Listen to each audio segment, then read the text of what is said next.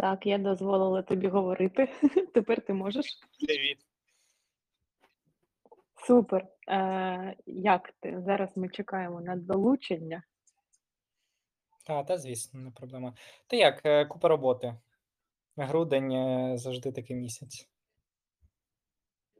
Ніби слід. Розумію, підсумки року, Да-да-да. звіти, планування на наступний рік. Це Хочу прекрасно. попередній с- е, завершити для початку, а потім вже планування на наступний, тому що ми Ну так. дивимося, щось всі активізувалися під новий рік. Е, взагалі дивно, тому що е, з такого періоду вже м, мені здається, що починається ось це. Та давайте вже після свят, та давайте вже після Нового року. Е, але ще нас це чекає. Мені здається, що так може десь через тиждень почнеться. Ну, ми для себе поставили таку межу 15 грудня, про те, що після цього вже робочі процеси зовнішні можуть бути завершені. Там допрацьовуємо клієнтів і все, а еквайринг клієнтів нових Угу, 15 грудня активно проводимо. угу. Цікаво. Е, окей, е, я е, пропоную трошки почати з, зі знайомства, так, з аудиторією і з тими, хто буде слухати подкаст в запису. Е, ось ми з тобою дуже вже давно знайомі. Я можу сказати, що е, Макс е, крутий спеціаліст маркетингу та в менеджменті. Так А, м, е, розкажи, будь ласка, чуть детальніше про себе, ось для наших слухачів. Всіх вітаю. Е, Наразі є хедом е, Sales and Marketing в Magic SEO. Це компанія, яка займається допомогою з е, фандрейзингу, з пошуку інвестицій для у більшості своїх річних проєктів, але є й клієнти з, зі звичайного типового бізнесу, є з Web 2,5 і так далі. Але шлях до крипти він не був, скажімо так, очевидний з самого початку. І я пробував себе абсолютно у різних нішах, розпочинаючи взагалі з менеджменту, з проектного менеджменту. Потім якось так сталося, що потрапив е, як проектний менеджер в криптомаркетингову агенцію. Ну і зрозумів, що це та сфера, яка абсолютно імпонує мені з точки зору ем, якогось неймовірного, let's say, не то, що не те, щоб росту, але ось цієї якоїсь адаптивності, швидкого розвитку, зміни зовнішньої ситуації. А я як суперзалежна людина від челенджів, кайфую від такої е, зовнішньої середи і вирішив залишитися, е, допомагаючи веб-тричним проектам розвиватися і якраз таки працювати з ось цією змінною середою. Супер, е, клас, дякую а, за таке інтро. А, в нас е, сьогодні цікава тема. Е, Тема це лідерство у світі змін, е, як ефективно управляти командою в умовах постійної трансформації. А, Я пропоную почати. Взагалі, ми зараз знаходимося в умовах трансформацій, е, і ті, хто знаходяться так в Україні, і ті, хто знаходяться за кордоном, е, і взагалі світ змінюється дуже швидко. Відкриваються та стають популярними якісь е, певні напрямки та сфери бізнесу, і бізнесу е, доводиться підлаштовуватись так і іти в ногу з всім, що відбувається. Перше питання, яке ми обговоримо, скажи, будь ласка, як ти вважаєш, як е, лідер може використовувати такі несподівані, несподівані зміни як можливості для розвитку команди та компанії е, або проєкту в цілому? Тут е, я б сказав наступним чином, що дуже важливо розуміти, що все розпочинається із позиціонування несподіваних змін. Коли ми говоримо про несподівані зміни, слід одразу розуміти їх у більшості своїй не як ризики, а як для можливості для розвитку. Тому що ми прекрасно розуміємо, якщо це стандартний типовий бізнес, якщо це веб-2 сфера, е, є бізнеси, які працюють по 10, 15, 20 років і абсолютно комфортно відчувають себе е, у своєму зовнішньому внутрішньому середовищі зі своєю організаційною структурою, зі своєю клієнтською базою, зі своїм локальним ринком, на якому вони абсолютно щасливі, ефективно працюють у своїй сфері.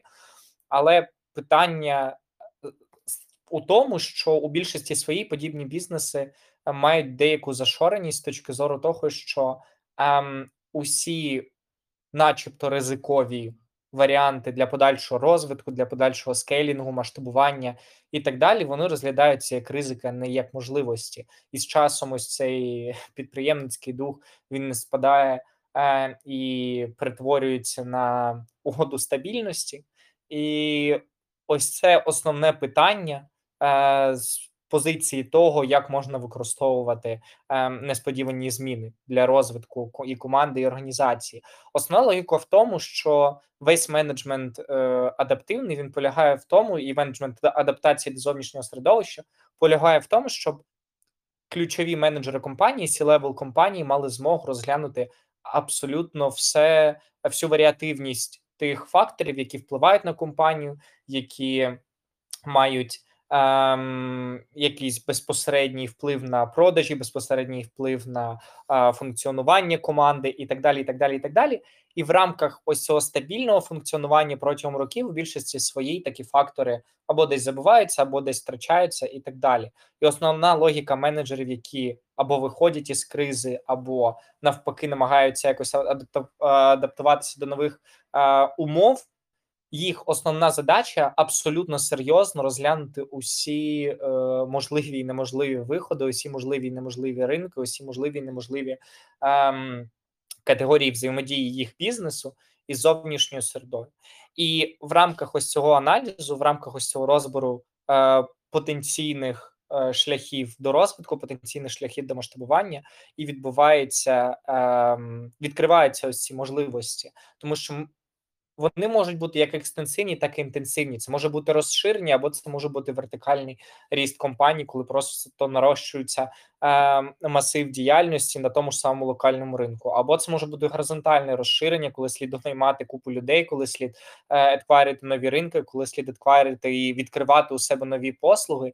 І працюючи з веб-тришними стартапами, ми наразі бачимо, що е, чомусь чомусь C-level компаній взагалі не розглядає е, ось ці зміни зовнішнього середовища, можливо, через попередній якийсь невдалий досвід і так далі. і так далі. Тут вже питання психології і управлінських рішень, прийняття управлінських рішень, але чомусь навіть стартапи, які за своїм визначенням мають бути абсолютно змінними, абсолютно досліджувати будь-які гіпотези потенційного розвитку, вони залишаються в якомусь гарантованому варіанті і виходять, не виходять із цієї зони комфорту.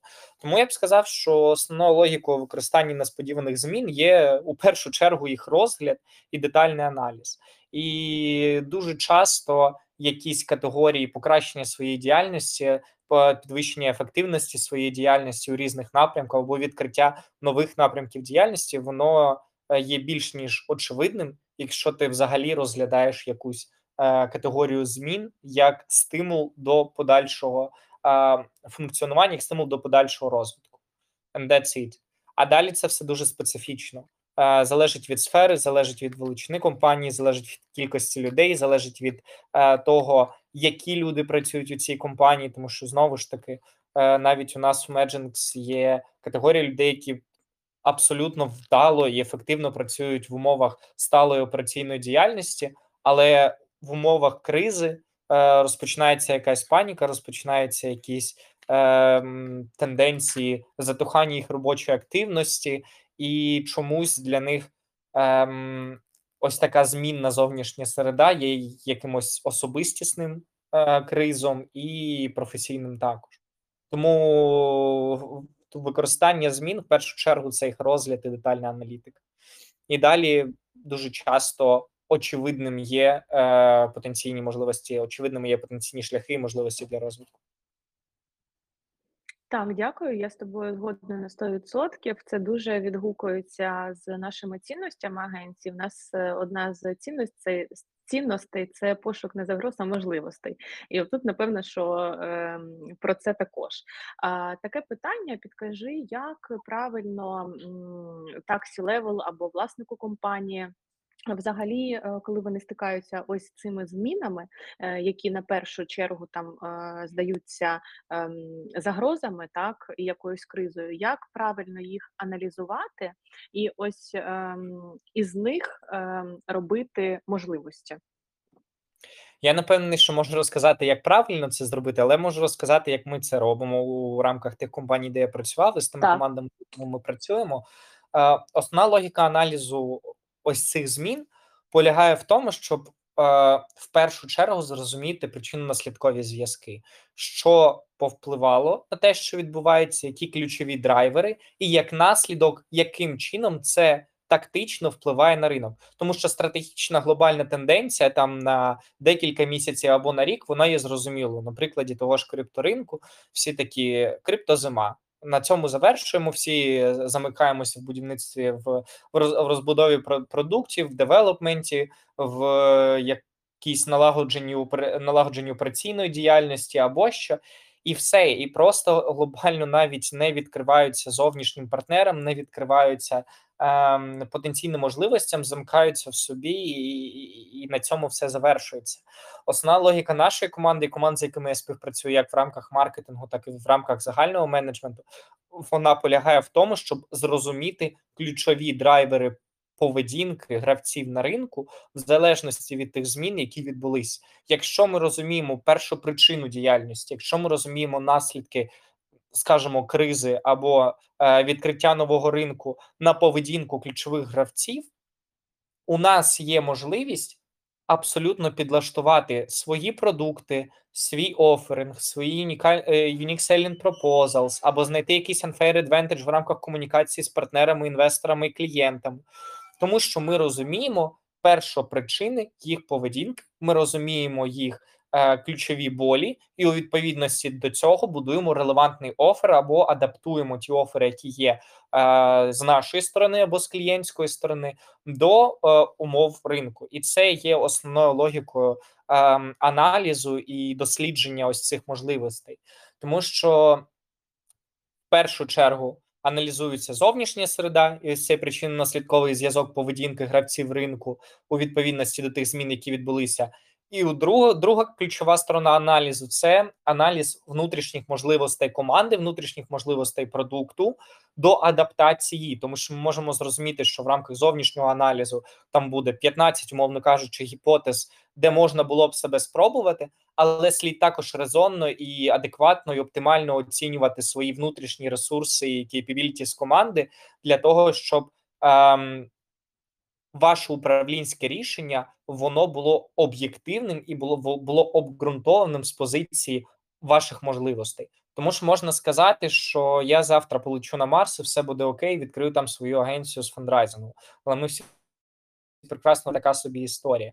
Е, Тут е, слід мати баланс е, об'єктивності ось цих управлінських рішень. Система менеджменту ОКР вона досить вдало описує це в одному зі своїх принципів управління, коли говорить про те, що цілі мають ставитися таким чином, щоб 70-80% їх досягнення вважалось окей, вважалось нормою реалізації, дещо амбіційні, дещо ризикові, дещо масштабні, але при цьому можуть бути е, реалізованими у більшості своїй. І ось цьому поєднанні логіки внутрішнього менеджменту та адаптації до зовнішніх умов і нової поведінки гравців на ринку відбувається аналіз е, новоскладної середи, і у відповідності до цього будуються нові офери, нові послуги або нова логіка і стратегія комунікації з партнерами та ключовими стейкхолдерами компанії. Супер, дякую за відповідь е, і на прикладі також. Е, скажи, будь ласка, е, які нестандартні методи адаптації можуть використовувати лідери для е, управління, е, не просто для управління, а для ефективного управління? Скажемо так, що для того, щоб були якісь нестандартні методи, мають бути якісь типові методи. А в рамках несподіваних змін навряд чи є якісь типові методи. Є там історія про те, що е, компанії е, урізають зарплатню або надають купу там бонусів команді, яка відкриває нові ринки, щось досліджує і так далі. Але глобально, як таких нестандартних або унікальних методів адаптації, вони всі полягають в майнсеті підприємців, вони всі знаходяться в майнсеті кожного ключового лідера. Ми маємо розуміти, що ем, та чи інша техніка, чи та чи інша тактика взаємодії зі своєю командою або зі своїми партнерами і клієнтами, вони вже всі у більшості свої структуровані, досліджені теоретиками, досліджені і досліджувалися там протягом декількох століть.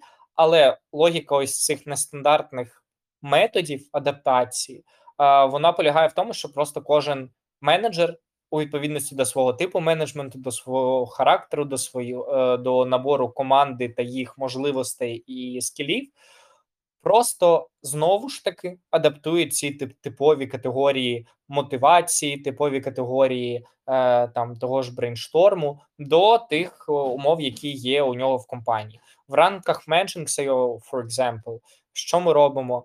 Е, коли наступає кризова ситуація, у крип... на крипторинку кризова ситуація вона завжди. Ми намагаємося просто знаходити е, максимальну кількість, формувати максимальну кількість гіпотез, мовно кажучи, там відбувається щотижневий мітінг або два щотижневих мітинги там в понеділок, в п'ятницю. І на цих щотижневих мітингах, якщо ми бачимо якесь падіння статистики, якщо ми бачимо ключову зміну ринку, або якщо ми бачимо можливості для розвитку, якийсь нестандартний, аномальний сплеск активності інвесторів або сплеск активності клієнтів, в першу чергу, що ми робимо, це накидуємо мільярд гіпотез того, чому це може могло е, відбутися, на що це повпливало, і які категорії поведінки будуть е, у тих людей, з якими ми співпрацюємо. І далі відбувається просто дуже вдало налагоджена система мікроменеджменту. Це щоденні зідзвони, це щоденний прув гіпотез, це дуже ем, precise ем, перевірка всіх KPI, які е, за різними за продуктовими, за сейлс процесами, за операційними процесами і так далі. І це надає нам змогу в рамках ось цих е, ключових короткотривалих тактичних перевірок зрозуміти, яка з гіпотез працює, яка з гіпотез є найбільш об'єктивною, на яку нам слід ставити е, ставки, скажімо так. Ми можемо розуміти, маємо розуміти, що в будь-якому випадку адаптація до змінної зовнішньої середи це гра у вірогідності. Є декілька гіпотез, кожна з них може спрацювати з певною вірогідністю для того, щоб зрозуміти наскільки вона є об'єктивною чи суб'єктивною, наскільки вона є обґрунтованою якимись певними а, ключовими показниками або сезонністю, або якимось аномальним сплеском, і так далі. І так далі. І до чого це все призведе? Має бути проведений е, чек е, за KPI, чек за кожною гіпотезою. Це те, що ми робимо. Просто щотижнево ми розуміємо, що там відбувається падіння продажів і розпочинається гіпотези сезонності, гіпотези якості продукту, гіпотези якості продажів, гіпотези лідогенерації, гіпотези е, цільового ринку і так далі. і так далі. Розробляємо купу цих гіпотез і починаємо паралельно їх тестити та мечити між собою, поєднуючи в якісь тактики поведінки нашої компанії у взаємодії з іншими стейкхолдерами. І вже там через тиждень, півтора-два, ми розуміємо із об'ємом отриманих даних, яка з гіпотез є ефективною, і як на мене, ця система є наразі однією з найбільш, е, скажімо так, е, не те, щоб інноваційних, вона є просто вона дає результат. А те, що дає результат, ми на цьому зазвичай зупиняємось. У нас Меджинкс робота дуже проста: знайти гіпотезу, перевірити її, масштабувати вдалий досвід все. І такий чек гіпотез відбувається майже кожного місяця, тому що щось постійно змінюється, е, щось постійно маємо адаптувати, створювати або нові продукти до запиту ринку, або якось змінювати нашу комунікаційну стратегію, і так далі. і так далі. Ем, накидали гіпотез, виконали мікроменеджмент перевірки цих гіпотез і масштабували вдалий досвід. Супер, дякую. Я тут е, також е, хотіла в тебе запитати, як е, встигати за змінами? Тобто, якщо змінився ринок, наприклад, так, якась пішла хвиля, ми намагаємось під, це підлаштуватись, але як це робити швидко, щоб ми адаптувались не вже тоді, коли ця хвиля, ну скажімо так, пройшла? Ем, Тут дві дві ключові логіки. Перша логіка це платити мільярд доларів якомусь rd менеджеру, який буде просто не вилазити з мережі і чекати абсолютно всю статистику глобально за ринком, локально за ринком, за вашими географіями і так далі. Або вся ваша команда має менеджерів, мікроменеджерів, які е, перевіряють KPI, які постійно слідкують за ситуацією, тому що ще до того, як певна тенденція стає трендом, який потім шириться соціальними мережами, який потім шириться в усіх там подкастах або відосах від інфлюенсерів і так далі. і так далі. Ця, Цей тренд він має перше відображення на якихось змінах ваших типічних KPI. Ви знаєте, що ви там робите, я не знаю, 500 продажів в місяць. Ви бачите, що продажі або починають різко е, зростати, або різко зменшуватися, або змінюється е, акцент уваги на якусь на, на якусь із продуктових лінійок, або е, з на якийсь сервіс починає. Е, збільшуватися акцент уваги, і вже на цьому моменті, коли ви бачите мінімальні зрушення в якихось своїх KPI у вас вже має як у менеджера ем, з'являтися ідея того, що слід перевірити, чи це просто там аномалія цього місяця, чи це ем, якась тенденція, яка може бути спровокована глобальними змінами на ринку або зміною е, загальної поведінки гравців. Тобто тут е, логіка в тому, щоб встигати за трендами, попереджувати їх і бачити, ем, досліджувати їх ще до того, як всі вже такі, а окей, структурували всю, весь об'єм інформації про цей тренд, структурували весь об'єм інформації про зміну ринку, і вже на хайпі всі намагаються у відповідності до цієї готової інформації якось змінюватися постфактом. Precise check всіх KPI, precise check всіх процесів, е, який відбувається постійно на операційному базисі, на операційній основі, це те, що дійсно дає вам можливість побачити якісь зміни раніше за інших. Плюс, звісно, постійна комунікація з вашими партнерами, постійна комунікація з е, інфлами або інсайдерами ринку, це те, що надає вам додатковий об'єм інформації для перевірки, тому що вашу компанію, е, якщо ви там не маєте е, великої долі ринку і так далі, і не є монополістами або олігополістами, вашу компанію це може вже зачепити в момент, коли тренд починає наростати, коли він вже є на хайпі. Тому е, ключова задача менеджера, щоб встигати за будь-якими змінами, це отримувати необхідний об'єм інформації. А отримувати його можна із купи джерел, і інсайдери, партнери, більші компанії, статистика вашої компанії це те, що дає вам цей об'єм інформації для подальшого ем, створення і розробки управлінських рішень. Тут глобально тільки так. Е, те, що у вас під контролем, ви контролюєте, ви, ви аналізуєте, ви можете вже е, намагатися проаналізувати та зрозуміти, чому та чи інша е, зміна у показниках відбувається. Те, якщо ви не бачите цих змін, але ви чуєте від більшості партнерів, що там ринок змінюється від сайт партнерів, наприклад, не прямо з вашої сфери, або з але з дотичних сфер. Ви бачите, що змінюється поведінка е, користувачів або змінюється поведінка ключових гравців на ринку. Вже слід е, задуматися і виділити час, виділити особу, яка буде займатися ресерчем ринку, і яка буде накидувати разом з вами цих гіпотез для перевірки і подальшої адаптації. Але тут знову ж таки питання: наскільки вам потрібно попереджувати цей тренд, чи ви можете, і наскільки вам взагалі слід в рамках цього тренду щось зробити? Е, тут також слід е, прекрасно розуміти, що є купа мільйонів е, тенденцій, які ну абсолютно дотично до вашого бізнесу проходять і не мають якогось ключового інфлюенсу на ваші процеси. І ось ця категорія, яка всіх бісить, знаєш, коли там Reels який завірусився, і всі почали його там в Так, так. хати. Ось це, звісно, не дуже не дуже весела історія, і воно всіх всіх всіх бісить, і всі релевантні, нерелевантні. Прикольно, коли це релевантно до вашого продукту, до вашого сервісу. Прикольно, коли це вчасно і, скажімо так, доречно. Як не прикольно, коли це просто зроблено, аби зробити або побути на хайпі. Взагалі, хайп-бейст механіки вони е, не завжди є тим, що потрібно вашому бізнесу. Тому якось так. Чекайте всю інформацію, створюєте максимум гіпотез, швидко їх перевіряєте, адаптуєтеся, якщо потрібно. Якщо ви бачите, що на вас це не впливає, або там немає можливостей для вашого значного росту, але ви витратите якийсь ресурс для того, щоб, хоча б спробувати або стати частиною цього тренду, і ви бачите, що ваші прогнози говорять про те, що якогось значного імпакту ви не отримуєте. Можливо, вам взагалі слід пропустити цей тренд, не зважати на нього і рухатися просто далі в рамках свого е, стратегічного розвитку. Дякую. А в мене ще є питання.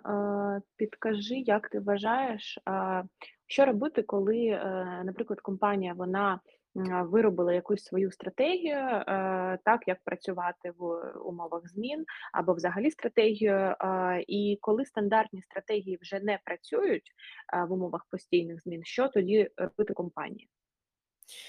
Дивись, слід розуміти, що стратегія це довготривалий план з якимись ключовими майлстоунами вашого розвитку.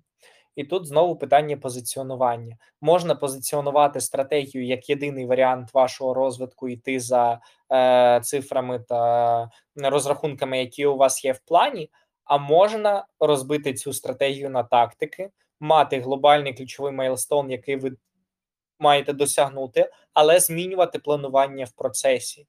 Тобто, основна логіки стратегії, що є стратегією, це план, плюс ключові майлстони, плюс це все підкріплено KPI та якоюсь якимись конкретними тактиками досягнення ключової цілі. В рамках е, несподіваних змін у вас глобально має змінюватися тільки тактика. Ну, у вас е, можуть змінитися акценти на якісь послуги, на якісь е, ринки, наприклад, на якісь е, цільові сегменти, але основ є ключові базисні KPI, яких ви маєте досягати там прибуток, АРР і так далі. Угу. І ось це ж незмінно, це ж залишається. Це задача команді, яка яку команда має виконати. А як вона це буде виконувати? Це вже питання тактики. І ось несподівані зміни дуже часто корелюють саме до тактики і до ось цих тактичних схем, які відбуваються, я ж кажу, через цикл перевірки гіпотез чим швидше ви перевірите, і чим більше гіпотез ви перевірите, тим більше у вас буде інформації для того, щоб проаналізувати тенденцію, проаналізувати тренд і зрозуміти спрогнозувати якийсь результат. Із отриманих результатів обрати той, який вам є найбільш цікавим, і далі у відсотках е, приділяти час на найбільш вдалі тенденції, як на основну категорію своєї тактичної діяльності на ринку. А ті, що там потенційно можуть принести результат, потенційно не можуть їх також задіювати, але ем, там в меншому еквіваленті часу та сил вашої команди. Тобто тут для мене логіка така, що стратегія це ключова задача, якою маємо досягти. Е, Як будемо цю задачу досягати? Це питання тактики. І коли відбуваються несподівані зміни, дуже часто тактика змінюється. Але загальна стратегія тут питання. Це ось фактор там 2022 ем, року, коли відбуваються якісь критичні зміни загальнішнього зовнішнього середовища. І ось тоді це є, звісно, афектить і стратегії в цілому, тому що ми розуміємо, що uh-huh. ані умови зовнішнього ринку, ані умови вашого вашої внутрішнього середовища вони не дадуть вам можливості досягнути тих поставлених цілей. Якщо ми кажемо про сезонні зміни, про якісь тренди, які відбуваються на ринку із е, появою нової технології або нового варіанту просування, або нового нових послуг, і так далі, це все тимчасово і це лише питання адаптації тактики до досягнення тих чи інших результатів. Дякую. Є е, таке питання, що сформувалось. Е, ми з тобою на початку розмовляли про те, що кінець року, завершення цього року, планування наступного року зараз відбувається в компаніях. Е, питання наступне: коли компанія виробила якусь стратегію, там, наприклад, на наступні там наступний якийсь період, е, і поділила її на тактику, як е, часто треба повертатись та передивлятись оцю тактику. Можливо, потрібно щось змінити, щоб ми е, досягнули е, кінцевої мети, яка в нас е, стоїть. Загалом раз в місяць було б кайфово. Це, якщо вдається, це дуже чудово, тому що ви маєте зріз операційної своєї діяльності, ви бачите, наскільки ви вкладаєтеся чи не вкладаєтеся в ці таймінги або в об'єм задач, які ви маєте виконати. Е, Для великих компаній, яким важко зібрати свій там топ-менеджмент, важко зібрати всі всі всю інформацію, і це довго, і це е, complicated, Тут в раз в квартал, окей. Але не не слід цим, скажімо так, зловживати. Це не історія про кожен день, це не історія про кожні там два дні. У вас є оперативні чеки там щотижневі на початку тижня і в кінці тижня. У нас в компанії є ще всередині тижня EDM, де ми зустрічаємося з сілевелом і передивляємося план там на цей місяць, наскільки все окей, наскільки не окей. І є ще місячна зустріч в кінці там попереднього місяця або на початку наступного, коли ми вже розглядаємо в більш такому стратегічному плані, е, наскільки там корелюється е, наша тактика наразі, і з тим, що ми прописали там на початку року або на початку е, півріччя. Тут як Угу, дякую. тут як у при, при налаштуванні таргетованої реклами, чим частіше чекаєш результати, як, якщо маєш відповідний об'єм е, даних, тим краще. Угу. А, Дякую. А, Дуже ем, ще таке питання, тільки що сформувалося щодо мітингів, щодо зустрічей. Ти кажеш, що у вас в команді є е, міти на початку та в кінці тижня, так е, і е, всередині тижня C-level. А як тут правильно сформувати ось ці коли для заміру там певних результатів? Як часто вони потрібні, і в які періоди там в розрізі тижня або місяця? Ем, ось таке питання. Ну, е, стосовно формування самих е, колів, то тут все дуже просто. На початку і тижні відбувається планування наступного тижня, наступного спринта. Скажімо так, ми відійшли від класичної методології Scrum, тому що ви маєте бути дуже кайфовим менеджером, щоб взагалі менеджити всі всі, всі процеси за скрамом. Але якісь тенденції ми для себе взяли.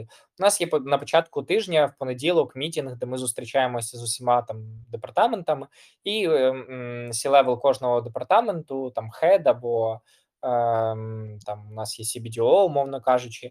Е, розповідають про те, які основні який основний основний об'єм задач є на даний тиждень, які ключові точки ризику є у відповідності до цих задач та цих клієнтів, як вони потенційно будуть вирішуватися, і наприкінці тижня тижня в п'ятницю ми перевіряємо, наскільки це все було виконано, і робимо вже попередній check на наступний тиждень, що ми будемо робити там, і наскільки вдалися всі ці дії і тактики, які ми використовуємо наразі в грудні, коли з точки зору продаж, а я як head of sales наразі в першу чергу маю mm -hmm. контролювати цей цей момент.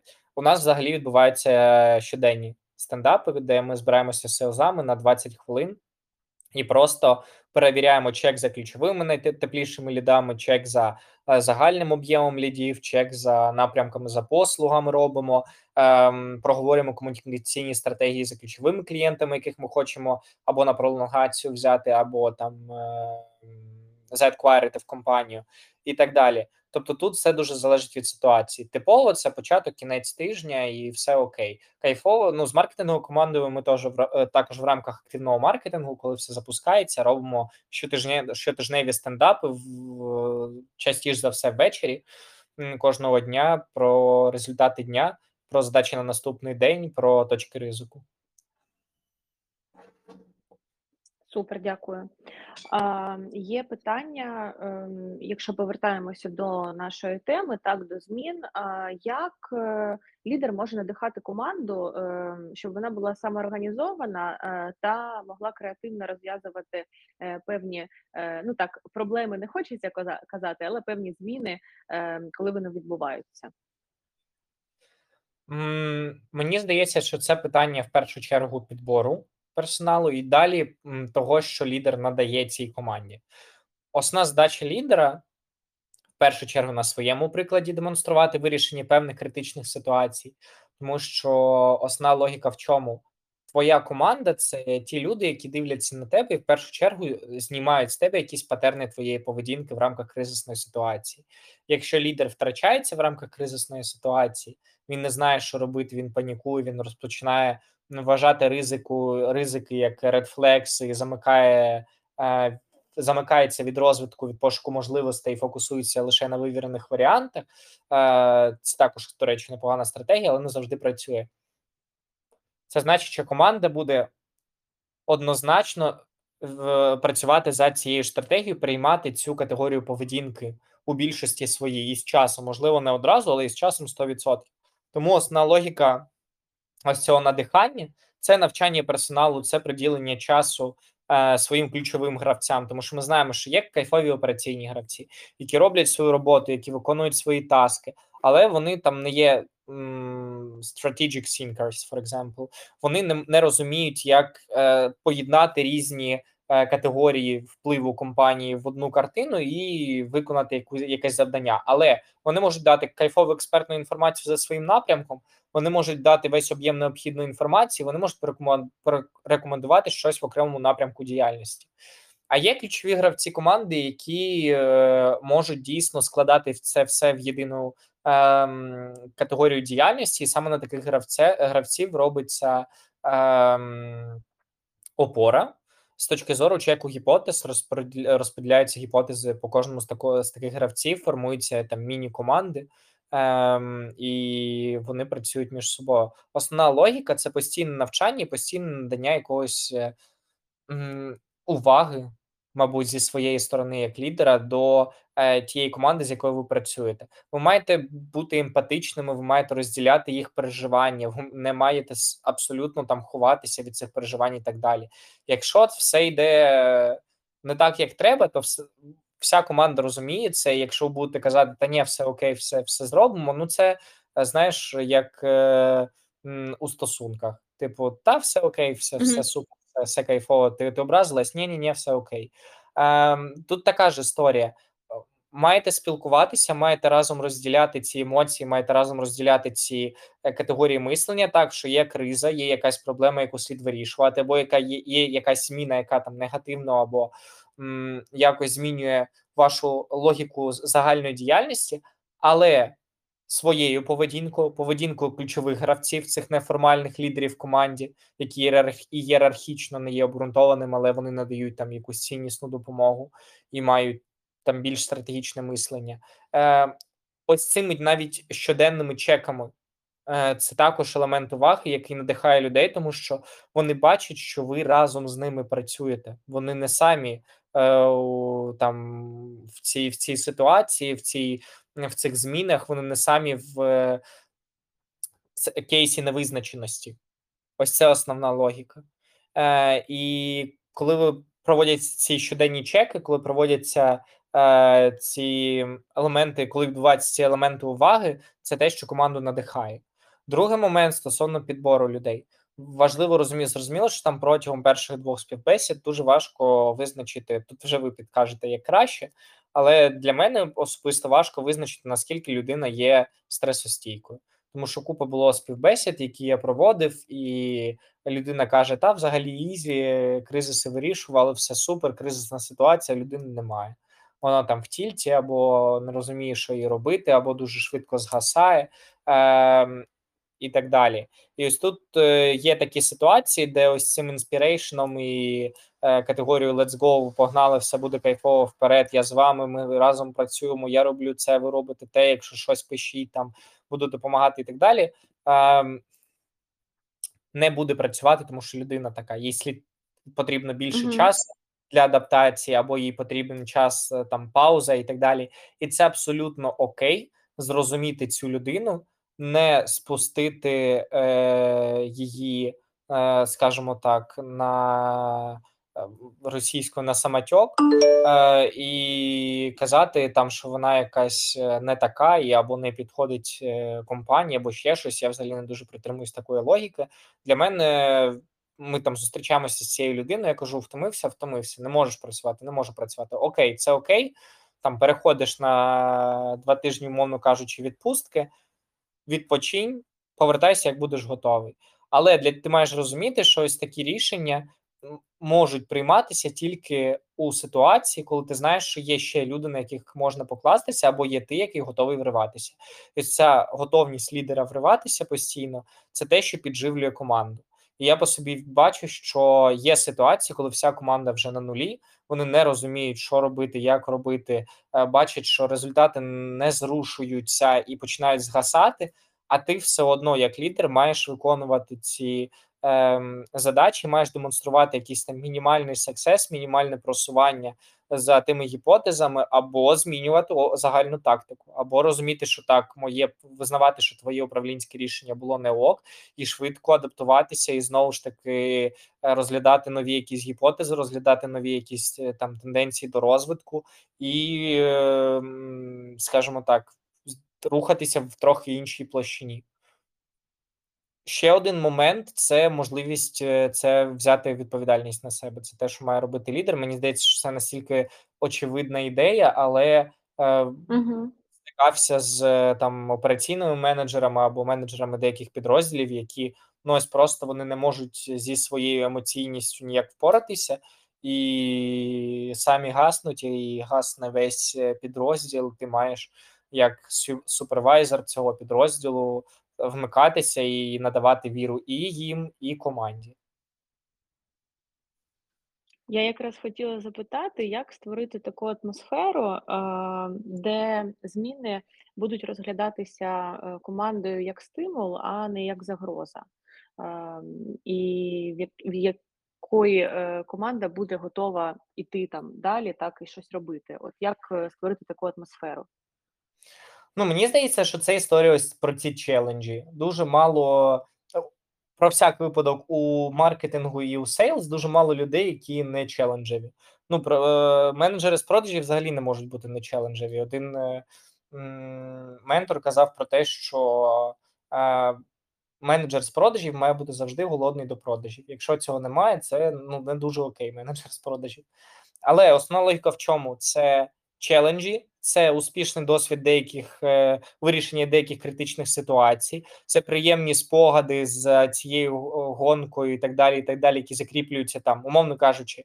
Е, був була криза, ви її вирішили, отримали кайфові результати. Ви там зібралися просто оф-топ в п'ятницю в офісі або онлайн, поспілкувалися, пожартували, створили там купу мемів про якісь кризові ситуації е, з них там смієтеся протягом наступного місяця, і так далі. І так далі. І у людей в пам'яті вже ця ситуація кризова, вона перетворюється з все поганого ремо і так далі. До на ситуацію, типу, було кайфово, прикольний досвід. Так, ситуація не дуже, але ми змогли з неї вийти.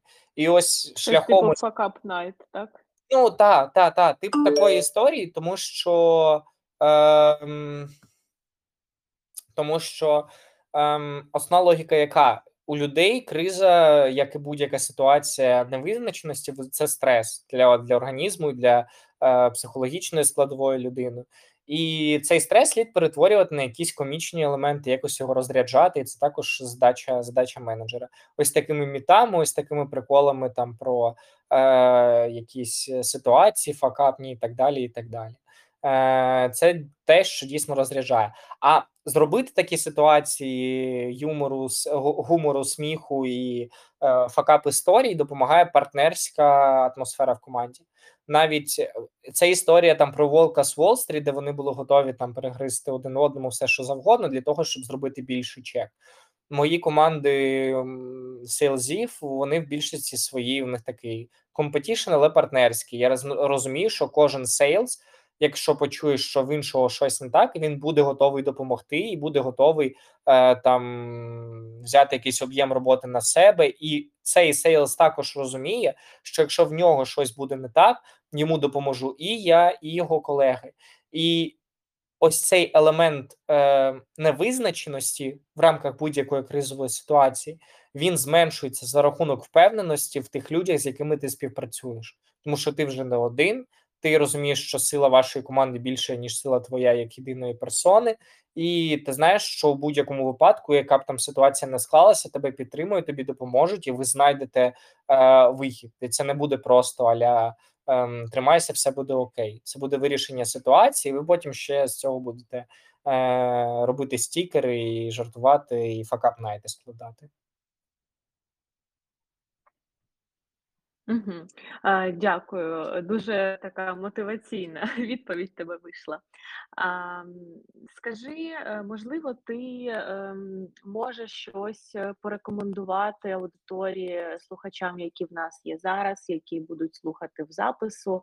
А, Якісь рекомендації щодо нашої теми, можливо, щось е, почитати, можливо, щось подивитись, десь попрактикуватись, або ще щось, що може бути корисним в рамках ем, ось цієї нашої з тобою сьогоднішньої такої розмови, такого подкасту.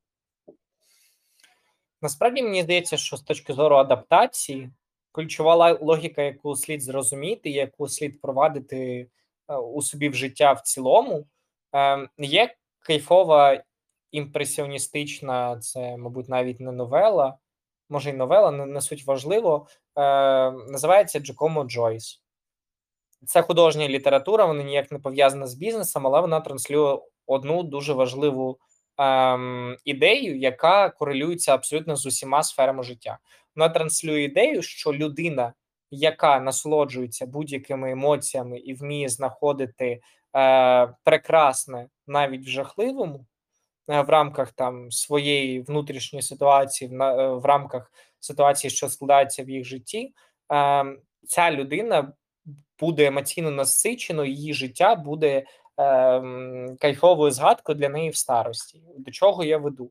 До того, що будь-який ризик, будь-яка кризова ситуація, будь-яка адаптаційна ситуація, зміна ринку. Ринку, треш в продажах, щось не складається з клієнтом, якісь розпочинаються там вирішені ситуації і так далі. Це все також кайфовий об'єм емоцій, це це прикольний досвід, це прикольні спогади про те, як там ви вирішували цю ситуацію, і вміння насолоджуватися усіма емоціями, і страхом, і тривогою, і ось цією ейфорією після виграшу ситуації, і сумом, якщо там щось не вдалося, і так далі. і так далі. Якщо ви в собі зможете виховати ось цю можливість насолоджуватися будь-якими емоціями і трансформувати навіть негатив в те, що ви вважаєте частину вашого життя, частину вашого досвіду, і сприймаєте це таким чином. Е, у вас взагалі не буде жодних питань для того, щоб сконцентруватися на вирішенні ситуації. У вас не буде жодних питань для того, щоб взяти себе в руки і просто виконати цей скоп адаптаційних дій. Тому що ми маємо розуміти, що все, що обмежує там підприємців або менеджерів, які е, потрапляють в кризову ситуацію, це їх страхи, якісь е, обмежувальні фактори. І боятися це окей, і переживати це окей за відповідальність, за е, там якісь управлінські рішення. Звісно, по на вас велика відповідальність. Але вмійте ці емоції проживати, вмійте від цих емоцій постфактум кайфувати згадувати їх з таким приємним, е, приємною ностальгією. І все. І в вашому розумінні, в вашому сприйнятті будь-які кризи і адаптаційні е, ситуації вони вже не будуть сприйматися так критично, не будуть вас так лякати і не будуть обмежувати ваші дії. У цей час і це дозволить вам е, отримати простір для мислення для того, щоб дійсно надавати якісь якусь критичну цінність компанії, критичну цінність команді в рамках вирішення якоїсь ситуації. And that's it. Це питання тільки позиціонування. Супер. В нас е, мені здається е, дуже мотивуюча розмова, е, особливо її завершення. Супер. Я ем, гадаю, що на, на цій ноті ми можемо не прощатися, а казати до наступної зустрічі, тому що ми будемо дуже раді бачити тебе ще е, і слухати тебе ще. Так можливо, в якомусь іншому форматі, е, можливо, в такому ж форматі подкасту.